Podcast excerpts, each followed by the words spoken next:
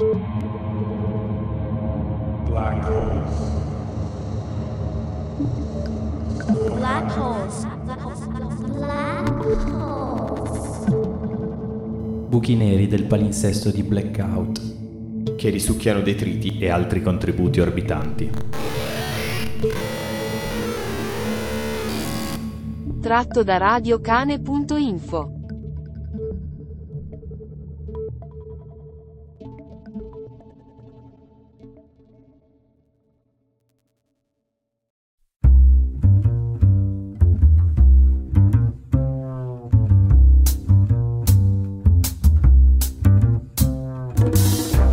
yo eh, conocía el movimiento anarquista autónomo, sobre todo el autónomo, que es donde más estuve, en un pueblo de la comarca de Osona. Io conoscevo molto bene tutti gli anarchici e gli autonomi, soprattutto gli autonomi di un paese della comarca de Osona, in provincia di Barcellona, che si chiamava Lagnà. Lì cominciai a lavorare in una fabbrica di ceramiche e i miei primi contatti non furono con gli autonomi, ma con la CNT, che nell'anno 73 era illegale, era clandestina.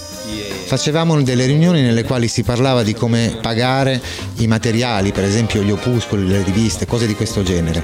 Di solito pagavamo di tasca nostra. Allora io proposi, ma perché dobbiamo pagare noi i pamphlet e le cose quando ci sono le banche? È lì che ci sono i soldi alla fin fine. La CNT come sindacato anarchico non accettò la mia proposta. Anzi, mi dissero che era impossibile, che loro non avrebbero preso parte a cose di questo tipo e che la cosa più probabile è che ci avrebbero ammazzati tutti. All'epoca Franco era ancora vivo. Quindi da Vic, capitale dell'Osona, ci spostammo a Barcellona, dove c'erano vari gruppi anarchici. C'erano per esempio il MIL, l'Organizzazione della Lotta Armata, la OIA, vari gruppi della FAI, Federazione Anarchica Iberica. E in quell'ambiente conobbi un altro tipo di persone, un pochino più radicali, che seguivano un po' quella che era la mia linea. Insomma, fu così che cominciammo a pianificare le rapine e questi furono i miei primi contatti con i gruppi anarchici e con la CNT.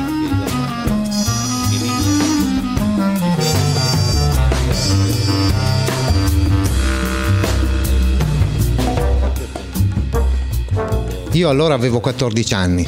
Beh, io a 14 anni avevo già le idee abbastanza chiare. A 11 anni avevo già portato via del denaro dalle chiese.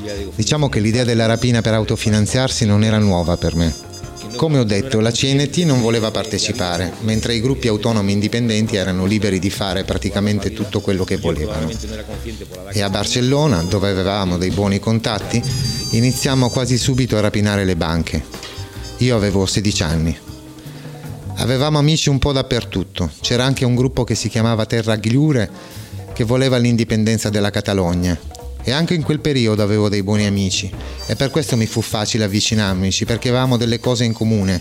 Ti faccio un esempio, c'erano dei paesini nei quali quando passava un prete dovevi baciargli la mano come se fosse un essere superiore. E a me questa cosa non piaceva per niente e mi fu facile fare un passo in avanti, anche se allora non ero ben cosciente del rischio, perché in epoca franchista si metteva in gioco la vita in questo modo.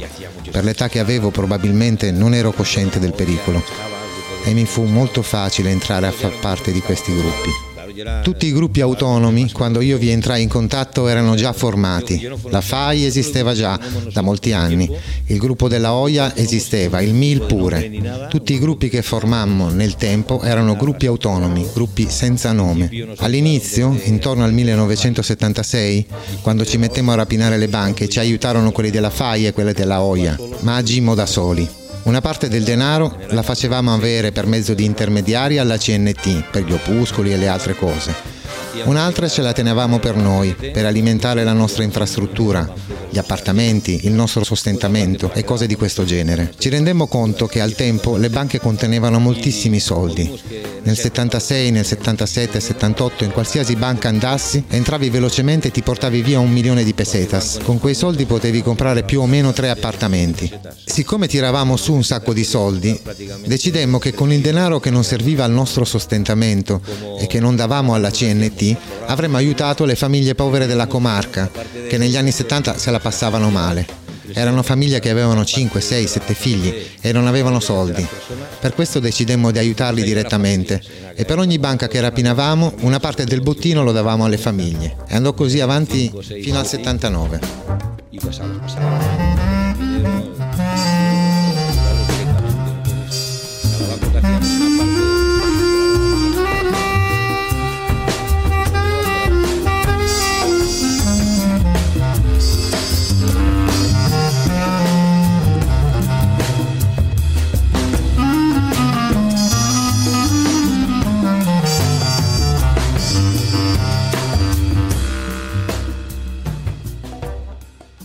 No, bueno, también hicimos algunos actos de sabotaje.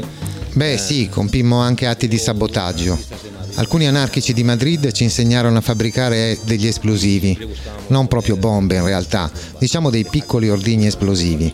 Cercavamo di piazzarli in luoghi dove non ci fossero persone, in posti dove l'esplosione non rappresentasse un pericolo per le persone, luoghi di rappresentanza delle istituzioni statali, nei comitati, nelle aziende, posti emblematici, mai dove potesse esserci pericolo per le persone.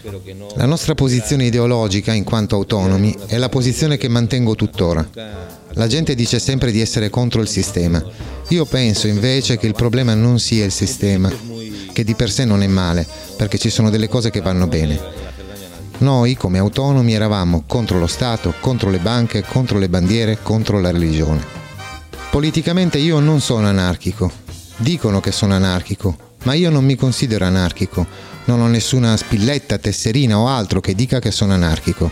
Semplicemente per quello che facevo e per il mio modo di pensare mi catalogarono come anarchico. Cerchiamo di capire quello che intendiamo parlando di gruppi autonomi. Per esempio, quando stavamo nella FAI, andammo più volte in Francia e in qualche modo cercavano di dirci cosa dovevamo fare e come farlo, sia i gruppi della FAI che la OIA, eppure la gente della CNT. Non erano ordini diretti, questo no, ma noi non ci lasciavamo manipolare in nessun modo e decidemmo di non seguire nessuno, di dedicarci all'azione diretta, di compiere solo le azioni che ci sembravano corrette e nelle nostre assemblee, all'interno dei nostri gruppi, decidevamo cosa fare. È questo che io considero un gruppo autonomo. Nei rapporti con altre organizzazioni si trattava per la maggior parte di contatti fra infrastrutture, non di militanza attiva. Chiaramente si discuteva con tutte le organizzazioni esistenti, con la FAI, con il MIL, con la OIA, con Terra Agliure e anche con i gruppi baschi. Erano tutte persone che avevano molta più esperienza di noi io ho dei buoni amici tra i prigionieri dell'ETA e dei Grapo, i gruppi di resistenza antifascista primo di ottobre, e ci sono punti che abbiamo in comune come punti di contrasto. Per esempio, ETA ha sempre lottato contro lo Stato e c'è stato un periodo in cui si dedicava alle esecuzioni direttamente contro le forze dello Stato. E io allora provavo simpatia nei loro confronti, parlavo con loro, perché c'era una guerra tra lo Stato e l'ETA. Per me e per la gente che la pensa come me, l'ETA inizia a essere mal vista quando comincia con le autobombe e iniziano a morire persone che non hanno niente a che fare con questa guerra e che vengono definite come danni collaterali. Io pensavo che sbagliassero. Gliel'ho detto più di una volta in molte discussioni che avevano sbagliato e che non si possono ammazzare le persone e poi dire che sono dei danni collaterali. Con i Grapo successe la stessa cosa. Per me sono stati un gruppo di amici molto vicini, soprattutto i fondatori. Abbiamo fatto più di una discussione con loro. I Grapo erano più autonomi, non avevano molta struttura, tiravano su un gruppo e agivano. Sono una fazione, diciamo, più comunista e anche per questo io provavo più simpatia per loro che per l'ETA, con cui ho avuto un altro tipo di rapporto, un altro tipo di amicizia. Però sì, avevamo rapporti con entrambi i gruppi.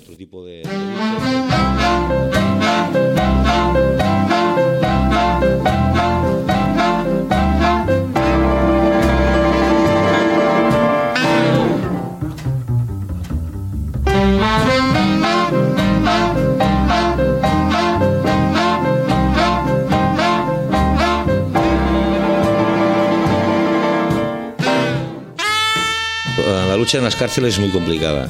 La lotta nelle carceri è molto complicata. Per esempio, quando io entrai in carcere nell'agosto del 1979, c'era un gruppo di pressione sociale, la COPEL, Coordinamento dei prigionieri in lotta, che era uno degli ultimi rimasti all'interno delle carceri. Quando io entrai in carcere, la Coppel smise di esistere in Spagna. Insomma, erano gli ultimi rimasti. E io conobbi Diego, conosciuto come Dieguito el Malo, Aragel López, José Antunes Becerra.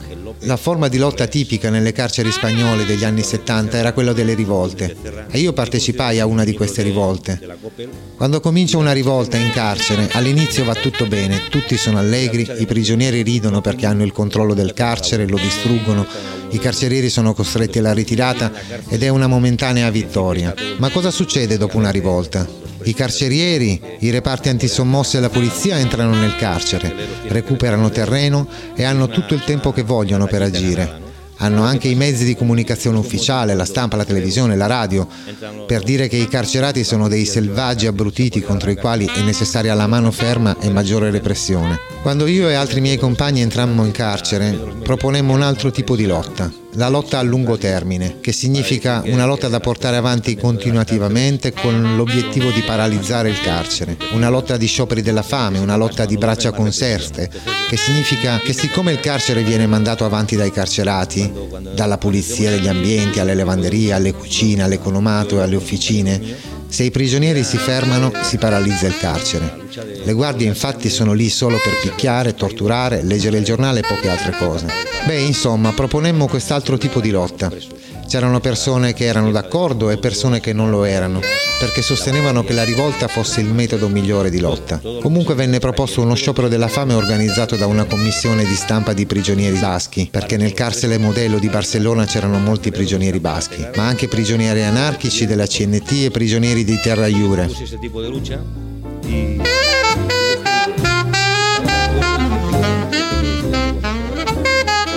Insieme proponemmo di fare uno sciopero della fame e di chiedere una riforma del codice penale. Nel 1982 era ancora in vigore il codice franchista del 1943 e questo doveva cambiare. E volevamo cambiare da dentro la prigione anche gli articoli 503 e 504 che permettevano di trattenere in carcere una persona accusata di un diritto per anni e anni senza limiti, una legge barbara. Volevamo anche annullare una legge in bianco secondo la quale la polizia poteva prendere in custodia una persona e se essa non poteva giustificare la sua maniera di vivere, potevano gettarla in carcere per un tempo illimitato. Le leggi penali in bianco sono previste dal diritto penale spagnolo. Indicano la pena, ma non precisano il tipo di atti specifici cui essa si applica. La precisazione viene demandata a successive disposizioni legislative. Iniziamo lo sciopero della fame il 1 settembre 1982 nel carcere Modelo di Barcellona e poi si unirono varie altre carceri. Quindi, siccome tutto partì dal carcere Modello di Barcellona, vennero a farci visita politici d'ogni colore. A quel tempo c'era ancora la UCD e poi Alianza Popolare, qualcuno del PSOE.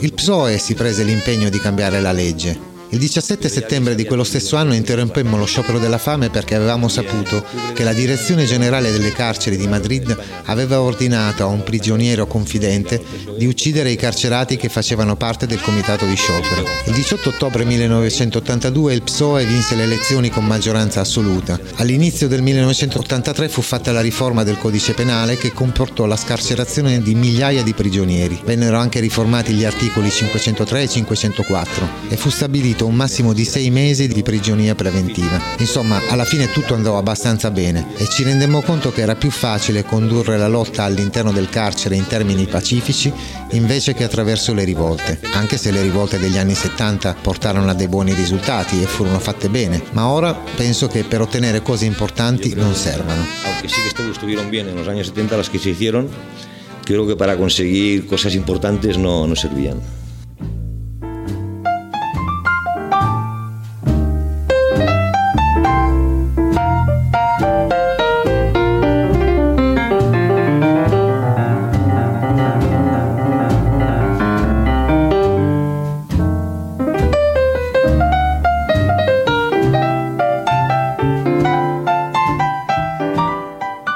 Luchas dentro de las prisiones, igual que en el exterior, han ido cambiando con los años, ¿no?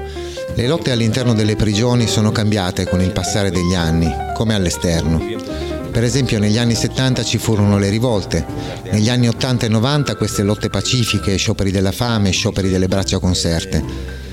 Negli anni 80 morirono un sacco di prigionieri a causa degli avvelenamenti prodotti dai medicinali nocivi che gli venivano somministrati e che nessuno sapeva cosa contenessero. Si moriva per gli effetti secondari di queste medicine. Per risolvere questa situazione uno sciopero della fame sarebbe stato assurdo perché i malati non erano nella condizione fisica di affrontarlo. A parte l'avvelenamento da farmaco, c'era gente con tubercolosi, con l'epatite, con tutte quelle malattie che proliferano in prigione e proporre loro di mettere in pericolo la propria vita peggiorando le loro condizioni di salute con uno sciopero della fame non era proprio il caso, sarebbe stato un tirare un po' troppo la corda. Decidemmo perciò di fare un altro tipo di sciopero, che aveva la finalità di paralizzare il carcere. Questo secondo sciopero venne fatto per ottenere che venisse rispettato il regolamento penitenziario, che era stato approvato nel, nel 1981, e funzionò. Restammo dieci giorni in sciopero delle braccia conserte, dapprima nel carcere di Barcellona e poi anche in altre carceri spagnole. Per questo posso dire che negli anni 80 e 90 questi scioperi furono una buona cosa, ma io credo che oggi i carcerati non siano nelle stesse condizioni in cui eravamo noi e che quindi fare uno sciopero di questo genere potrebbe non portare i risultati che ha portato in passato.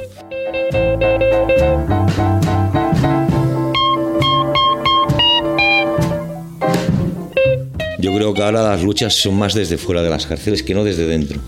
Credo che oggi le lotte fuori dal carcere siano più efficaci rispetto a quelle interne. Penso che da fuori si possa fare praticamente di tutto, murales, manifestazioni, mobilitazioni di ogni tipo. Qualsiasi tipo di azione che si fa contro le carceri per me è buona. Dentro le carceri non si può agire, perché in questi anni lo Stato e le guardie carcerarie hanno imparato a combattere contro i prigionieri e agiscono secondo la strategia classica del dividi e impera. In Spagna, quando ci sono dei prigionieri che potrebbero essere un pericolo per l'istituzione, perché potrebbero essere in grado di pianificare una rivolta o un qualsiasi tipo di lotta contro il sistema, li dividono e li isolano, seguendo i dettami della Costituzione. Oggi si parla della Costituzione come di un muro insuperabile, della legge suprema, della madre di tutte le leggi. Per esempio l'articolo 25 dice che le pene sono finalizzate al reinserimento e alla rieducazione e devono essere scontate il più vicino possibile all'ambiente sociale e familiare del condannato. Se siamo in Italia, a Milano, si dovrebbe scontare la pena a Milano, non a Napoli. Che ti fanno in Spagna? Ti portano all'altro capo del paese. Questo significa che se la famiglia non ha possibilità economiche e per esempio deve fare mille chilometri per incontrare il proprio parente o amico per soli 20 minuti, alla fine si perde il contatto familiare. A questo si aggiunge che nelle carceri la droga, non quella illegale, ma quella legale, è presente in abbondanza. Quando si entra in carcere, dopo tre giorni vengono a visitarti i medici che ti prescrivono droghe legali affinché tu non ceda alla tentazione di quelle illegali. Le droghe legali scorrono a fiumi nelle carceri di Stato spagnole e quello che ne deriva è chiaro. Carcerato drogato, carceriere riposato. Questa strategia funziona. Nel cortile di un qualsiasi carcere spagnolo, su 200 prigionieri ce ne sono 180 drogati e così non si può pianificare nessuna lotta. Ai 20 che restano non ci vuole niente a mettergli una caramellina in bocca e così non resta più nessuno. E se uno o due vogliono fare qualcosa, li si trasferisce e li si disperda. Y si uno o dos quieren hacer algo, los cambian de sitio y los dispersan.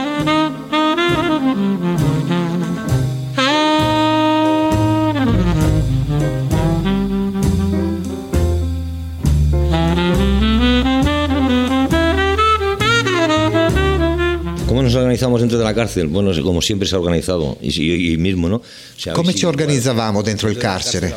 Beh, come ci si è sempre organizzati. In carcere, anche se le guardie cercano di farti evitare qualsiasi tipo di contatto, un modo si trova sempre. Quando ero in carcere fuori dalla Catalogna, ero in regime di isolamento FIES 1. Ciò significa che stavo chiuso in cella 22 ore al giorno e avevo a disposizione solo due ore d'aria, che dovevo passare da solo. Ma anche così potevamo comunicare dalle finestre. E avevamo la posta e le chiamate telefoniche. Secondo l'articolo 47 del regolamento penitenziario spagnolo, a un prigioniero sono permesse 5 chiamate di 8 minuti. Nel mio caso, quando si accorsero che nonostante l'isolamento avevo dei contatti, iniziarono a controllare la mia corrispondenza, cioè leggevano la posta che inviavo fuori dal carcere e mi tagliarono tutte le comunicazioni. Non potevo vedere nessuno da fuori, nessun colloquio ordinario, neanche attraverso un vetro o una cornetta, nessuna chiamata. Mi era permesso solo una chiamata al mio avvocato. Io ebbi la fortuna di avere un avvocato della CNT. Questo avvocato, attraverso il vetro che ci divideva, mi faceva leggere un foglio con scritto quello che qualcun altro voleva comunicarmi, e mentre facevamo finta di parlare di calcio o di qualsiasi altra cosa. E io gli rispondevo nello stesso modo. Poi l'avvocato usciva e andava in un altro penitenziario e faceva la stessa cosa con un altro prigioniero. Anche in regime di isolamento o in qualunque altra modalità detentiva escogitata dallo Stato c'è modo di comunicare, anche se ci si mette ovviamente molto più tempo e si rischia molto di più. Però si può. Intenta el Estado, siempre hay vías ¿no? para poderte comunicar, aunque cueste más, más tiempo, pero se puede.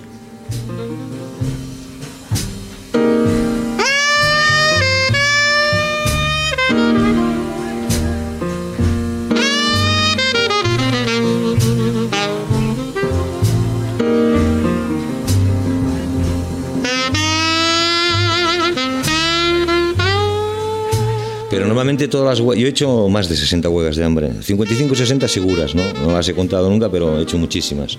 Io ho partecipato a più di las huelgas de 60 hambre scioperi della fame. Non li ho contati, ma ne ho fatti veramente tanti.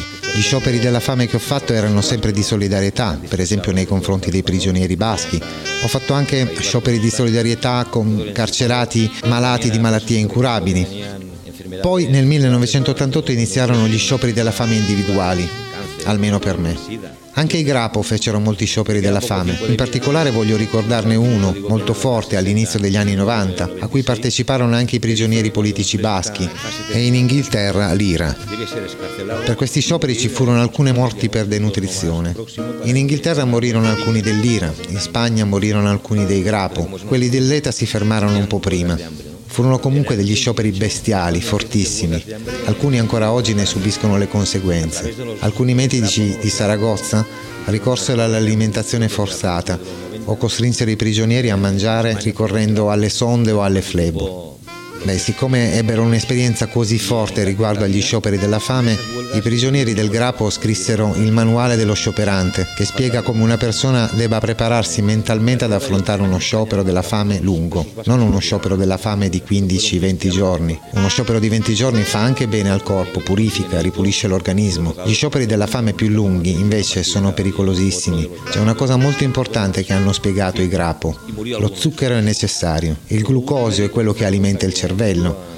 Se aggiungi a una bottiglia d'acqua da un litro e mezzo due cucchiaini di zucchero, intorno a 18-20 grammi, anche se il corpo continua a destabilizzarsi, il cervello si alimenta e sta bene al 100% e può mantenere una chiara percezione delle cose. Essendo a conoscenza di queste cose, nel 1988, quando incominciai i primi lunghi scioperi, il primo dei quali durò per più di 70 giorni, riuscivo a rimanere lucido e concentrato. Ancora mi mancavano alcuni anni da scontare, ma non era ancora iniziata la revisione della mia condanna e non mi si dava nessuna possibilità di uscire. Di fatto, la consigliera di giustizia della Catalogna, la signora Montserrat Tura del Partito Socialista Catalano, mi disse che io non avrei mai messo piede fuori dal carcere. Insomma, incominciai questo sciopero e dopo 77-78 giorni ci fu un patto politico in Catalogna in cui si accordarono i partiti politici, i repubblicani, i verdi, il Partito Socialista. Secondo questo patto, mentre avveniva la revisione delle mie condanne, io avrei ottenuto la libertà condizionata. Abbandonai il mio sciopero, ma il patto non venne rispettato e iniziai un altro sciopero, il secondo. E durante questo sciopero ci furono varie azioni in Catalogna. Venne spedito un pacco bomba da Madrid alla direzione generale delle prigioni di Catalogna, per cui poi arrestarono una ragazza di nome Tamara che in seguito si affiliò alla CNA, la Croce Nera Anarchica. Poi ci furono altri sabotaggi negli uffici in cui si gestisce il lavoro all'interno del carcere. Ci furono anche altri sabotaggi, credo anche in Italia. Credo che anche dall'Italia si mandarono alcune lettere bomba a Bruxelles. Il governo catalano mi indicò come il responsabile perché ero in sciopero della fame e per questo succedevano queste cose nelle strade. Beh, mentre stavo in questo secondo sciopero della fame fu sospeso il regime di isolamento. Potevo fare una vita normale all'interno del carcere, potevo andare all'aria e mi trasferirono da un carcere all'altro più volte. Abbandonai lo sciopero per un po' perché tra una cosa e l'altra non sapevo neanche io dove stavo. Però mi preparai per il terzo sciopero, quello definitivo. Per il terzo sciopero, che iniziai nel 99, avvisai i gruppi di appoggio di Barcellona e gli dissi che questo sciopero sarebbe stato lungo, molto lungo. Non volevo più lasciare la questione in mano ai politici, all'organizzazione carceraria, nelle mani di nessuno. Avrei deciso io. Avevo messo in conto uno sciopero molto lungo e avevo messo in conto che avrei potuto morirne. Per le strade si urlavano gli slogan libertà o morte. A Barcellona, in Spagna, praticamente a livello internazionale ci furono molte manifestazioni. Dopo 85 giorni entrai in coma, o meglio, tra l'85 e il 90 giorno entrai e uscii dal coma tre o quattro volte. I medici dicevano che avevo già perso l'uso delle gambe, che avevo perso la vista, Ma io continuavo. Il movimento di solidarietà al di fuori era molto forte e non era solo politico. Partecipavano gruppi di artisti e cantanti come Juan Manuel Serra, Gerard Quintana, Manu Chao, insomma varie personalità artistiche, cantanti e ovviamente i gruppi anarchici, la CNT, eccetera. Al governo catalano non rimase altro da fare che cercare un compromesso pubblico, secondo il quale mi avrebbero fatto la revisione delle condanne a condizione che io interrompessi lo sciopero della fame perché ero in punto di morte. Al tempo stesso un giudice di vigilanza emise un ordine di alimentazione forzata. Mi legarono al letto e mi attaccarono alla flebo. E quindi, siccome tutti mi consigliavano di smettere questo sciopero, perché quello che volevo ottenere l'avevo già conquistato, smisi. Y bueno, la cosa estaba en ese punto. Entonces, en ese punto, como todos me aconsejaron que lo mejor era dejarla porque lo que se tenía que ganar estaba ganado, la dejé.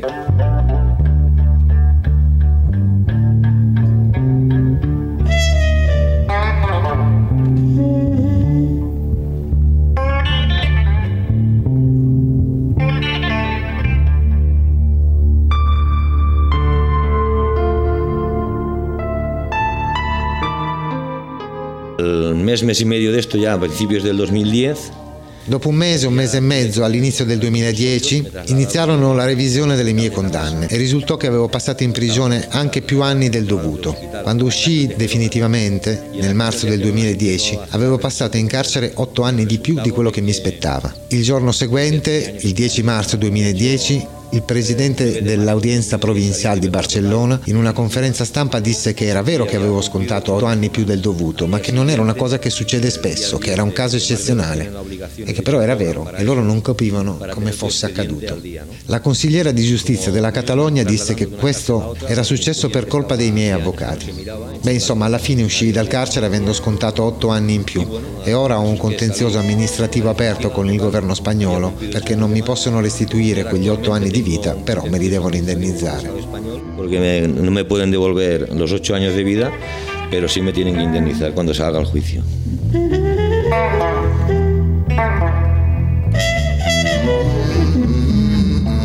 Yo en mi caso cuando entré en la, en la cárcel, desde el principio que entré en la cárcel, ya vieron grupos Quando entrai in carcere c'erano già dei gruppi di anarchici che facevano azioni di solidarietà con gli scioperi della fame. Ma nel tempo quest'onda di solidarietà crebbe. Quando uscii, per curiosità andai a guardare in internet e ho visto che in solidarietà al mio sciopero si erano aggregate moltissime persone che non conoscevo. Ci furono azioni in Canada, in Messico, in Brasile, in Irlanda, in Italia e io credo che tutte le azioni che vennero fatte per solidarietà con me siano state buone e valide.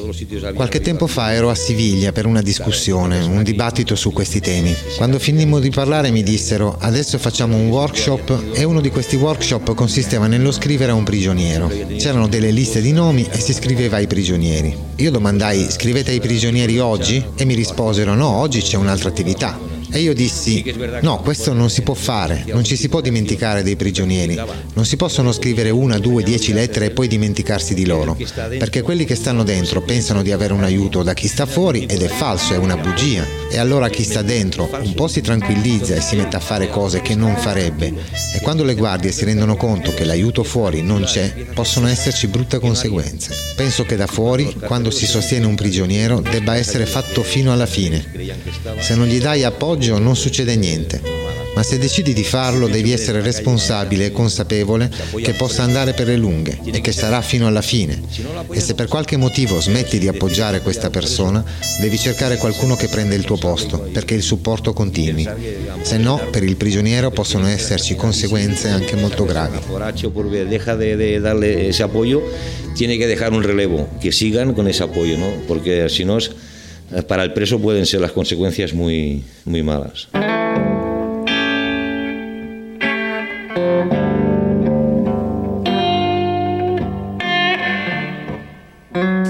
Cuando, cuando yo salí de, de la cárcel en el, en el 2010, Nel 2010, quando uscii, fuori dal carcere c'era molta gente ad aspettarmi.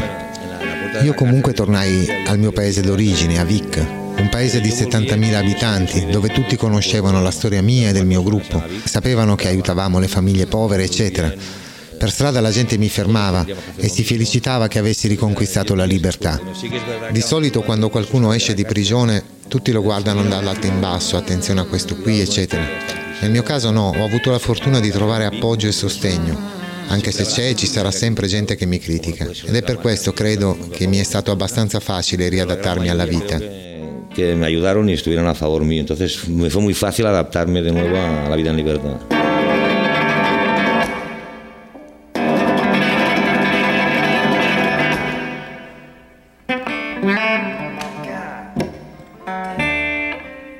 Pero he hecho un libro, un libro que habían grupos incluso anarquistas que me dijeron que lo, que lo hiciera. ¿no? Este libro lo edita una editorial anarquista de Barcelona, Ediciones Grillo. Ho scritto un libro sul carcerario in democrazia, che è un libro autobiografico ma anche di denuncia. Parlo della mia storia, degli inizi, di ciò che ho visto, delle morti assurde che gravano sulla coscienza dello Stato spagnolo, anche se loro dicono che sono stati dei suicidi, penso che siano stati dei suicidi indotti.